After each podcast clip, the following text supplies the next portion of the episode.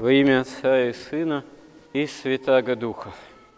То, что Бог спасает нас не без нас, как говорят святые отцы, является хрестоматийной истиной. И действительно, с одной стороны, спасение уже осуществлено во Христе, и Евангелие, и вся история Церкви об этом свидетельствует – но, с другой стороны, необходимо от человека вера и усилие веры. Царство Небесное действительно силой берется, и вот это вот встречное движение к Богу во Христе, ко Христу, оно, конечно же, является в жизни каждого отдельного человека – чрезвычайно важным для спасения. И можно сказать, что Господь и об этом промышляет, о том, как бы делатели вышли на жатву свою. Как говорит, да, Господь в Евангелии, жатвы много, делателей мало. Делатели прежде всего по отношению к собственному спасению. Ну и, конечно, большое значение имеет в деле нашего спасения, в устроении церкви, подвиг апостольский, святительский, вообще наличие все-таки священства в церкви, которые должны служить совершению таинств, и необходимо, чтобы давали некий пример спасения. То есть функция такая пасторская, учительская, она тоже, конечно же, имеет важнейшее значение – в устроении жизни церкви в деле нашего спасения. И прежде всего, такой живейший пример этого мы находим в Евангелии, в жизни истории проповеди о Христе воскресшем, в жизни апостолов. И мы можем обратить внимание, что апостолы тоже были совершенно, в общем-то, можно сказать, что и обычные, и конкретные люди, в определенный вот этот исторический отрезок, историческое время в среде Израиля, в первую очередь, имели отношение и к истории Израиля, и к современной Евангелию истории, и еще к ветхозаветной церкви, к ветхозаветному храму. И вот мы видим, что Господь, как говорят святые отцы, толкователи евангельских текстов, эпизодов – использует, чтобы привлечь человека часто, те обстоятельства, которыми человек живет, то, чем он занят. Вот как в этом евангельском эпизоде с чудесной ловлей рыбы, в начале которой происходит евангельская история, призвание апостолов. Когда Господь проповедует из водки, которая является рыбацкой водкой Симона Петра – а потом ему говорит его, можно сказать, напарником, «Э, забросьте невод. А Петр говорит, мы, учитель, наставник, всю ночь трудились и ничего не поймали, но по глаголу твоему, по слову твоему закинем. И тут же они столько рыбы, как свидетельствует Евангелие, поймали, что были вынуждены звать на помощь, так сказать, другой экипаж рыбацкий, вот, другую лодку – и, и сети начали рваться, и когда они эту рыбу все-таки в лодке затащили, то обе лодки оказались перегружены. И апостол Петр ведет себя таким характерным образом. Он, с одной стороны, припадает коленям Господа ко Христу, а с другой стороны говорит, «Выйди от меня, Господи, ибо я человек грешный». А Христос ему говорит, не бойся, отныне будешь ловить человеков.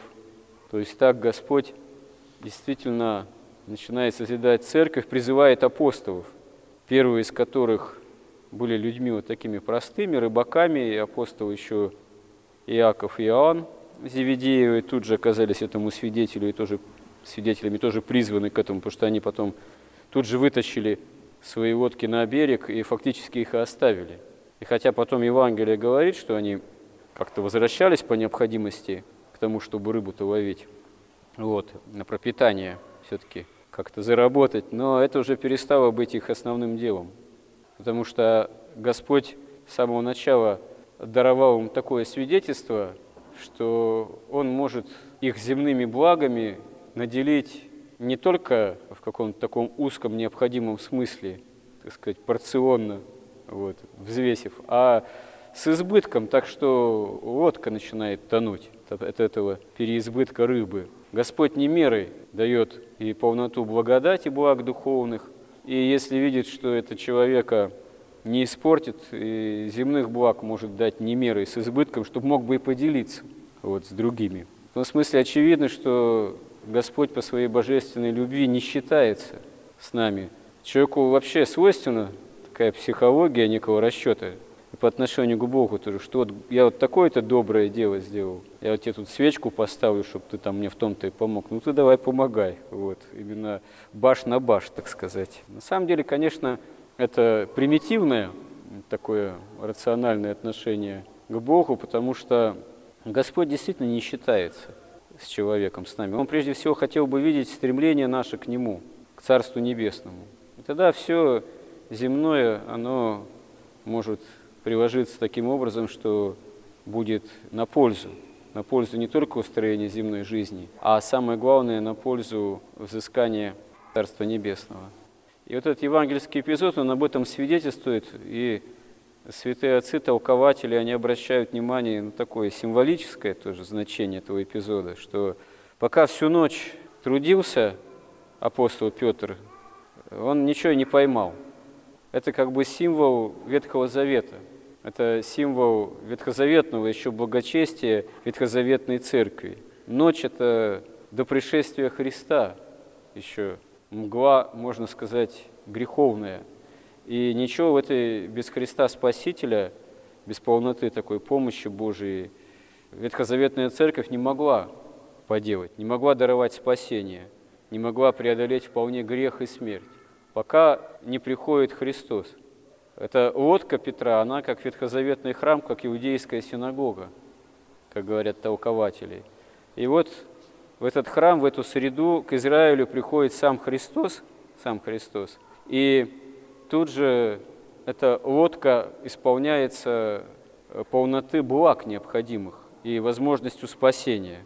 Но вот это старое ветхозаветное, эти сети, еще закона, так сказать, ветхого Моисеева, нужно оставить в сторону, потому что уже пришел сам жизнеподатель, уже полнота благ. И апостолы, да, они в состоянии оказываются по ответной любви ко Христу это все оставить. Но не весь Израиль, оказывается, способен к этому, потому что не способен разуметь во Христе полноту истины, не способен к ответной любви, оказывается. Так можно сказать и в перспективе потом все человечество, оно по отношению к истине и к проповеди апостольской и разделяется. Быть со Христом – или игнорировать истину во Христе, а тогда и фактически быть противниками Христа. Апостолы, они дают, конечно же, такой живейший пример. Действительно, были обычными людьми, рыбаками в Израиле, а становятся ловцами человеков, становятся краеугольным камнем церкви, становятся теми, кто действительно выходит на жатву Христову. И этот пример – это пример, на самом деле, всем верующим людям, всем нам. Иногда мы даже любим в наше время так сетовать и говорить, что вот, да, были времена, вот апостолов взять, но вот это были гиганты духа, это были такие времена, они были способны творить великие чудеса, а мы чего, мы вот ни на что, можно сказать, не способны. Вот, и нечего и пытаться.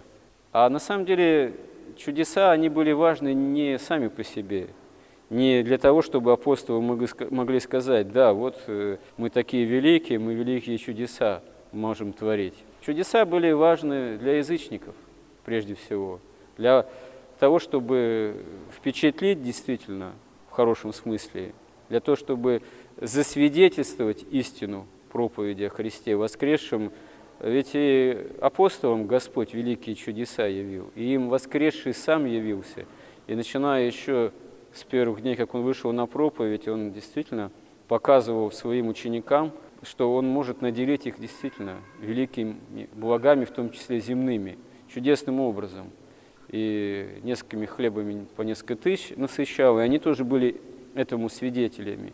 Потому что они действительно первоначально были тоже, как все израильтяне, очень привязаны к идее земного царства. Они жаждали, что в Израиле Мессия истины воцарится как настоящий царь.